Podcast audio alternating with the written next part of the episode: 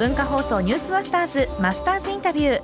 今週のインタビューは元陸上競技 400m ハードルの日本代表で現在は株式会社サムライの社長を務める為末大さん。為末さんはさまざまなプロジェクトに取り組むアイデアマンですが今日はそのアイデアの源そしてリーダーシップについて伺います。現役引退後は株式会社サムライですよね、はい、サムライハドラー、ね、代表としてコンサルティング商品開発イベント運営などを行う為末さんですが新しいことを始めたいとどんな時に思うのでしょうか？これは常時考えている感じなんですね。あのずっとこんなことやりたいとかあれやりたい、まあ、社員からするとなんか思いつきでやるのやめてくれっていう苦情がよく 来てて最後まで責任お前取らないだろって言われるんでまあなんか思いついてもなるべく寝かして現実的になるまでは話さないようにするとかは多少学んできましたけどね。うん。あのアイデアが出なくて困るってことはあのあんまりないんですまあ、あえて言うならどんな時かっていうとやっぱ全然違う人と喋ってる時っていう気がしますね。違うジャンルの人と。ええ、例えばこの間面白かったのはその子ども学会っていうのに出て子どものことばっかりをあの考えてるんですけど考えるのがその教育の人からなんか人工知能の学者とかが入ってるんですね。とかなんかそういう人たちが学ぶとは何かみたいな話をワイワイしてるのを見たりしてるとなんかだんだんだんだん自分の頭の中膨らんできてこのことできないかっていうのを考えたりするっていうのを。でその時にそれそれはあの子ども学会で子どもを囲んだ人工知能学者いろんな人たちの集まりだったのがこれじゃあこれをアスリートとか走るっていうのに置き換えてみると例えば陸上界って今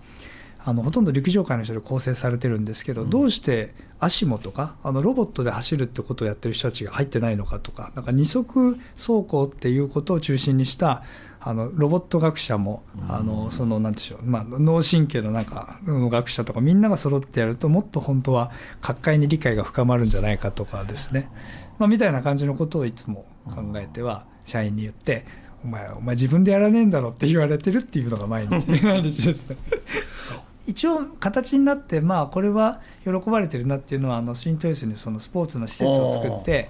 あの、まあ、室内のこうあの走れる施設があるんですけどこれはあの障害を持ってる方も、まあ、みんな誰でも走ってってるので来ててやっぱり今も来られてる方のうち2割ぐらいは障害を持ってる方なんですけど完全バリアフリーでやっていてこれは結構。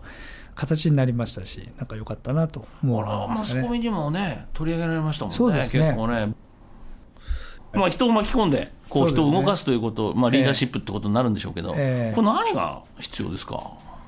なんでしょうね。飲み会は結構重要ですよね、でも 思わないですか、なんかこう、あの飲み会の作法をちゃんとやるっていうのは重要な気が一つしているのと、はい、まあ、あとは、やっぱうまくいかないプロジェクトは、なんか自分のあの欲を隠してやってるものやっぱうまくいかないなっていう気がするんです。なんか最初になんか僕はお金が欲しいんだでも何でもいいんです。なんか本音のところで話して、で相手はこれが欲しいっていうのをちゃんとこうお互い話し合えて、まあ、うちの場合外と一緒に組んでやることが多いので進めるのが大事だっていうのでまあでやっぱりその中であの結構これやれば喜ぶ人がこういう人が具体的に喜ぶよねっていうのが見えてやるものの方が、うん人が巻き込みやすいし乗りやすいんじゃないかっていう気がしてますね。だから具体的にこの人にこれ届けましょうみたいな話にしてやるとなんか人が乗っかってきてくれやすいなっていう印象がありますけどね。今日もいい話ですね。最後のところのうまくいかないプロジェクト。うまくいくプロジェクトというかその段階では飲み会は大事だと飲み会の作法って言ってましたけどどういう作法かは今度生で来てもらった時に為末さんにお話聞きますけど飲み会の作法ってのは面白いですね。向かこの向かないあのうまくいかないプロジェクト自分の欲を隠していること。いや僕儲けいいから